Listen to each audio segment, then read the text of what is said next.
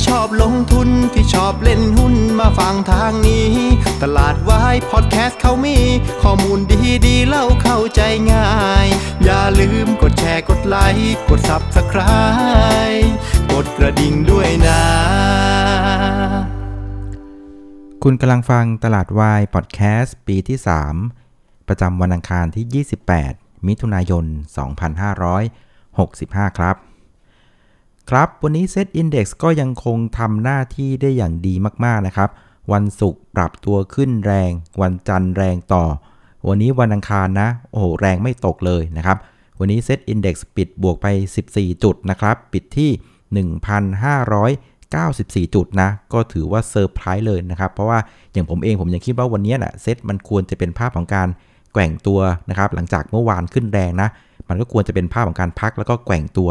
รอประเด็นมาขับเคลื่อนต่อนะครับ ซึ่งไฮไลท์สำคัญเนี่ยมันอยู่ในวันพฤหัสนะครับ ค่อยไปเลือกทางกัน แต่ว่าวันนี้ต้องบอกว่าเซอร์ไพรส์มากๆนะ ภาคบ่ายเนี่ยก็เรียกว่าพุ่งทะยานนะครับ แล้วก็ดันให้ปิดได้ค่อนข้างสวยเลยนะครับ โดยวันนี้เนี่ยเซ็ตอินดี x เนี่ยปรับตัวขึ้นประมาณสัก 0.9%นะครับ ก็ถือว่าดีกว่าเอเชียโดยเฉลี่ยนะ วันนี้เอเชียโดยเฉลี่ยปิดบวกไป 0.6%แล้วก็อาเซียนปิดบวกไป 0.8%นะครับ คราวนี้การเคลื่อนไหวของ Set Index นะครับ ก็ต้องบอกว่าคล้ายๆกันทั้งเอเชียนะ คือในช่วงแรกนะมันจะเป็นอาการลักษณะของการไซด์เวย์ซึมๆ อย่างที่มองไว้นะ เพราะว่าประเด็นต่างๆนะมันถูกใส่เข้าไปในตลาดหุ้นกันพอสมควรแล้ว แล้วมันก็เด้งกันขึ้นมาพอสมควรแล้ว แล้วเมื่อคืนนี้เนี่ยตลาดหุ้นอเมริกานะก็ออกในลักษณะของการซึมๆ แกว่งตัวออกข้างด้วยซ้ำไปฉะนั้นตลาดหุ้นในเอเชียช่วงเช้านะอาการมันก็คล้ายๆ กับที่อเมริกาเลย เพียงแต่ว่าตอนภาคบ่ายนะมันมีข่าวใหม่ข่าวใหญ่เข้ามา ซึ่งเป็นข่าวที่ต้องบอกว่ามีนัยสำคัญกับฝั่งของเอเชียค่อนข้างมากนะครับ ก็คือเป็นเรื่องของพัฒนาการเรื่องของโควิด ที่ประเทศจีนนะครับคืออสำนักข่าว Straight Time นะเขาก็มีการรายงานว่า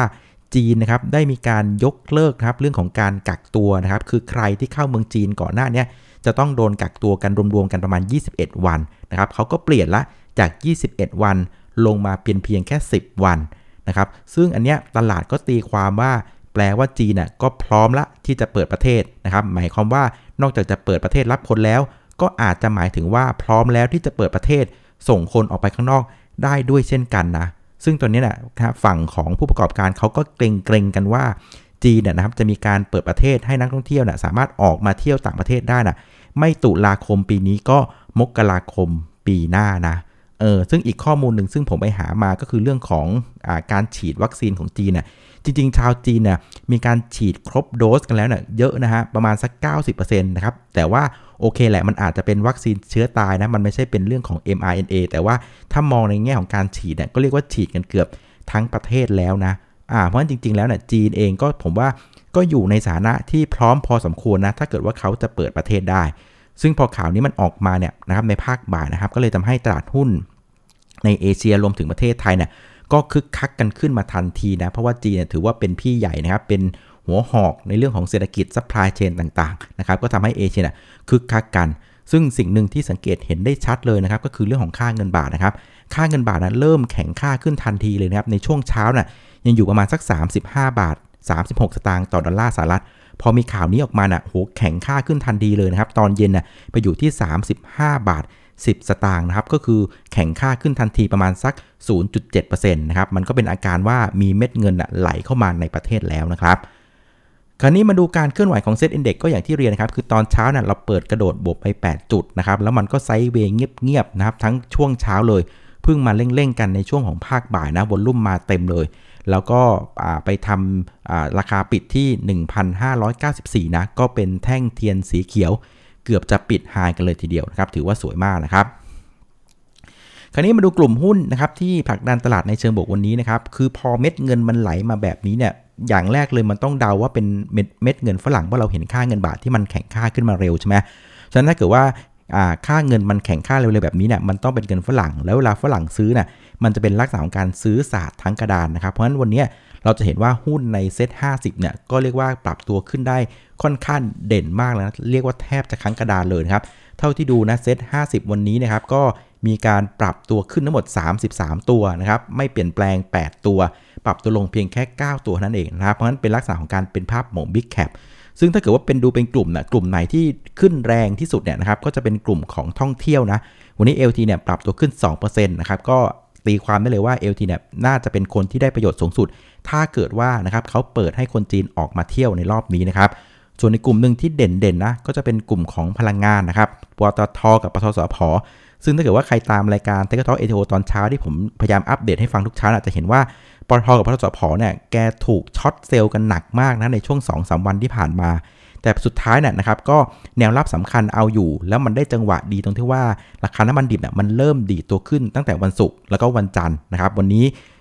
บวกขึ้นไปอีกนะครับก็เลยทำให้ตัวของทั้งปตทแล้วก็ตัวของสผนะก็เด้งได้ค่อนข้างแรงเลยฉะนั้นอาการหุ้นอะไรก็แล้วแต่นะเพื่อนๆจำสูตรเลยนะ เมื่อไรที่มัน short แล้ว short อีกแล้วมันไม่ลง แล้วมันมีประเด็นกลับตัวที่ทำให้ภาพของมันเปลี่ยนขึ้นมานะแล้วมันจะเกิดการซื้อกลับ งั้นเวลาจังหวะมันเด้งเนี่ยไอ้ที่มันช็อตไว้หนักๆนะมันจะต้องทำเขาเรียกว่า cover shot คือช็อตไว้นะครับแล้วหุ้นมันเด้งต้องรีบกลับมาซื้อคืนงั้นในภาพแบบเนี้ยมันจะทำให้หุ้นอะมันเด้งได้ง่าย เด้งได้เบานะครับก็เลยทำให้วันนี้สอพอในกับปทนะมาค่อนข้างเด่นเลย แล้วก็พาตลาดขึ้นได้หลายจุดเลยทีเดียวนะครับโดยปทกับปทสพเนี่ยสตัวนี้รวมกันนะช่วยผลักดันตลาดได้วันนี้ถึงประมาณ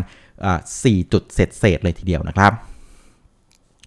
ส่วนชุดหุ้นที่กดตลาดในเชิงลบวันนี้นะจริง ๆ ไม่ค่อยมีเท่าไหร่แต่ว่า เริ่มมีบางตัว ซึ่งพอไปดูแล้วนะ่ะมันเริ่มเป็นอาการของการเตรียมเรื่องของงบการเงินแล้วนะ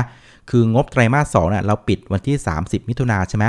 ตามกฎตลาดหลักทรัพย์นะครับก็ต้องมีการรายงานงบภายใน 45 วันหลังสิ้นงวด มันก็ประมาณสักกลางเดือนสิงหา เพราะฉะนั้นช่วงของปลายมิถุนาต้นกรกฎาเนี่ยมันจะเริ่มเห็นการประมาณการคาดการงบไตรมาส2แล้วนะครับ วันนี้เนี่ยตัวที่ลงหนักนะครับในเรื่องของงบน่ะก็จะเป็นตัวของคอมเซเว่นนะ วันนี้ปรับตัวลงถึง 3.8%นะครับคืออาการก็เป็นในลักษณะว่าแนวโน้มงบไตรมาส2น่ะน่าจะเป็นกำไรที่หดตัวลงเทียบกับไตรมาส1นะครับแม้ว่าในภาพเมื่อเทียบกับปีที่แล้วน่ะมันยังคงเติบโตได้ แต่กำไรมันยังหดตัวลงจากไตรมาสที่1น่ะอันเนี้ยก็ถือว่าตลาดค่อนข้างที่จะกังวลแล้วก็ผิดหวังนะ แต่ในมุมของผมผมว่ามันไม่น่าตกใจเท่าไหร่เพราะว่าเราต้องไม่ลืมว่าช่วงไตรมาสสองนะมันเป็นช่วงของการ เปิดเทอมนะครับแล้วก็มันก็ไม่ได้มีเรื่องของมาตรการการกระตุ้นช้อปปิ้งเหมือนช่วงของไตรมาสสี่กับไตรมาสหนึ่งนะครับมันจังหวะเมื่อไรเนี่ยเปิดเทอมทีไรเนี่ยนะครับยอดขายมันไม่ค่อยดีนะฮะเพราะว่าวันก่อนเองนะผมก็ไปเดินร้านคอมพิวเตอร์ใช่ไหมผมก็ไปถามเขาเอ๊ะทำไมเห็นโน้ตบุ๊กเนี่ยมันราคามันลดจัง น้องเขาก็เล่าให้ฟังว่าพี่ไม่ต้องห่วงทุก ๆ เปิดเทอมเนี่ยเราจะต้องให้ส่วนลดเยอะๆ พื่อกระตุ้นยอดขายนะครับเพราะว่าผู้ปกครองเองเนี่ยก็ต้องเอาเงินไปซื้อสมุดหนังสือนะครับชุดลูกเสือก็ใช้เงินกันเยอะ เพราะฉะนั้นการที่จะเรียกเงินจากผู้ปกครองได้เพิ่มเนี่ยเราก็ต้องให้ส่วนลดพวกโน้ตบุ๊กมือถือเลยต่างๆ เยอะพอสมควรมันถึงจะสามารถขายได้เพราะฉะนั้นแนวโน้มงบไตรมาสสองเนี่ยนะครับในแง่ของมาจิ้นเนี่ยก็คงจะไม่ดีแง่แง่เจอในภาพในลักษณะนี้ ผนวกไปกับเรื่องของกำลังซื้อคนที่เบาลงด้วยจากเรื่องของภาวะเงินเฟ้อนะมันก็เลยทำให้ทิศทางงบของคอมเซเว่นในไตรมาสสองนะ มันอาจจะไม่ดีเท่าไหร่นะครับแต่ถามว่ามันน่าเกลียดไหมผมว่ามันก็ไม่น่าเกลียดนะมันก็เป็นประเด็นที่เจอกันทุกปี ในขณะที่หุ้นเองนะ่ะมันก็ลงมาไกลมากแล้วนะหลุดเซ็ต50 ตามที่ตลาดคาดไว้แล้ว ผมว่านะมันก็ลงได้อีกไม่เยอะหรอกนะครับก็รอทุกอย่างมันสงบนิ่งนะเราค่อยกลับมาซื้อใหม่ในช่วงของไตรมาส3ไตรมาส4ก็ได้นะสำหรับตัวนี้นะครับเพราะฉะนั้นในเชิงของหน้าหุ้นนะครับ วันนี้ก็ต้องบอกว่าหน้าหุ้นที่ได้รับฟันฟลอน่ะก็จะเป็นหน้าหุ้น Big Cap นะครับแล้วก็เป็นหุ้นที่ ได้ประโยชน์ในภาคของท่องเที่ยวนะ ส่วนกลุ่มที่ปรับตัวลงก็อาจจะเป็นเรื่องส่วนตัวก็อาจจะเป็นเรื่องของงบการเงินนะครับ ตอนนี้ต้องกลับมาดูงบให้มากขึ้นแล้วนะครับส่วนผู้เล่นในตลาดวันนี้นะครับนักลงทุนสาบันนะครับก็ยังคงซื้อติดต่อกันเป็นวันที่ 7 นะครับ วันนี้ซื้อไปอีก 667 ล้านบาท รวม 7 วันเนี่ย9,531 ล้านบาทนะครับ ส่วนนักทุนต่างชาตินะครับ วันนี้ซื้อติดต่อกันเป็นวันที่ 2 แล้วนะครับ วันนี้ซื้อไป 2,641 ล้านบาทนะครับ รวม 2 วันน่ะ4,317 ล้านบาทนะครับ ซึ่งต้องบอกว่าเราไม่ได้เห็นนักทุนสาบันกับฝรั่งนะ่ะซื้อหุ้นพร้อมกันมานานมากแล้วนะ อันนี้ถือว่าเป็นการซื้อหุ้นพร้อมกันครั้งแรกในรอบ 13 วันทำการเลยทีเดียวนะครับ ซึ่งพฤติกรรมของทั้งคู่วันนี้เนี่ยก็ต้องบอกว่ามันเป็น action ที่เกิดจากการมีข่าวใหม่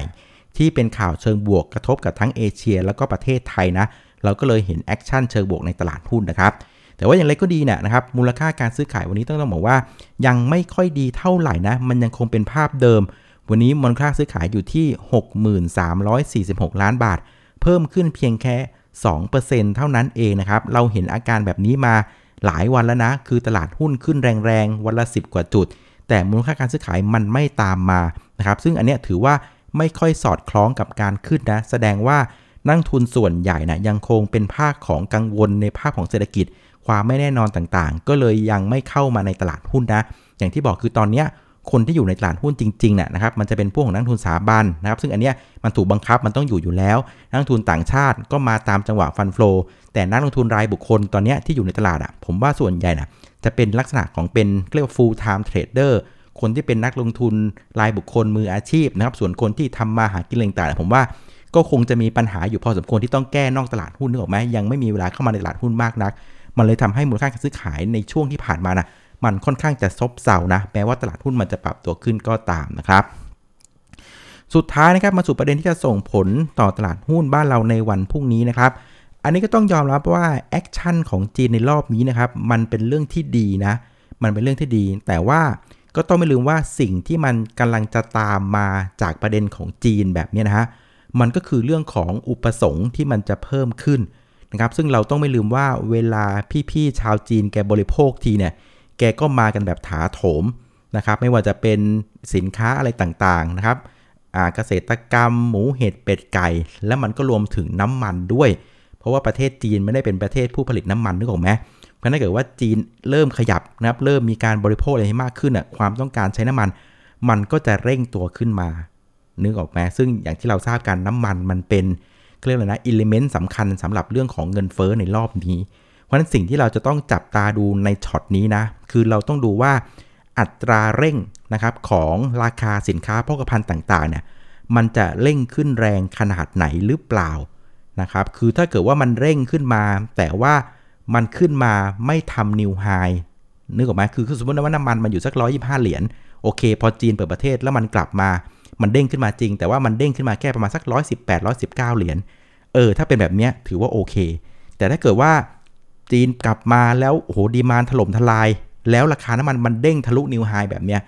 อันนี้ก็วงแตกได้เช่นกัน แปลว่าปัญหาเงินเฟ้อมันจะแก้ไม่ได้ไง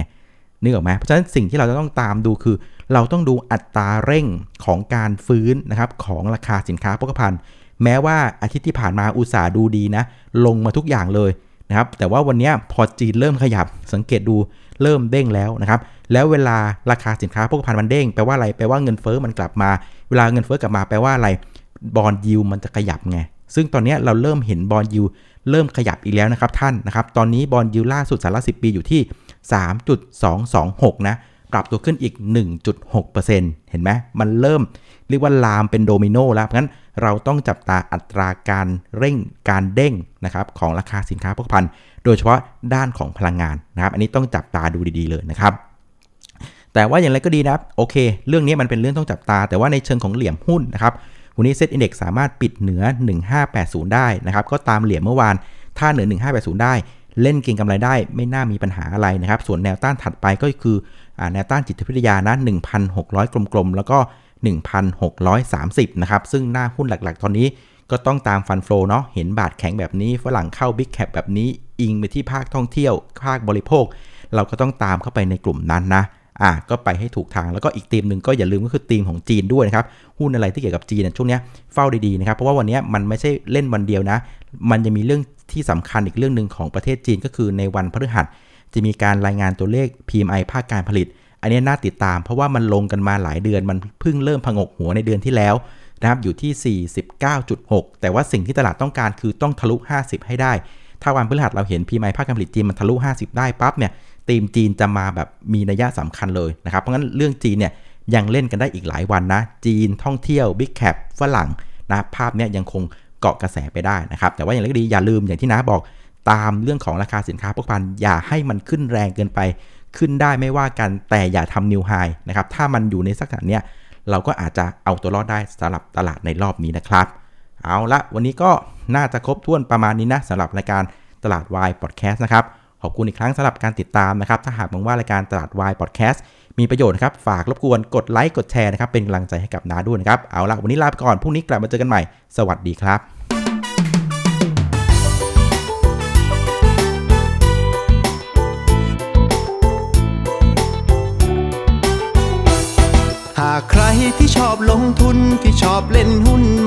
ทางนี้ ตลาดวายพอดแคสต์เขามี ข้อมูลดีๆเล่าเข้าใจง่าย อย่าลืมกดแชร์กดไลค์กด Subscribe กดกระดิ่งด้วยนะ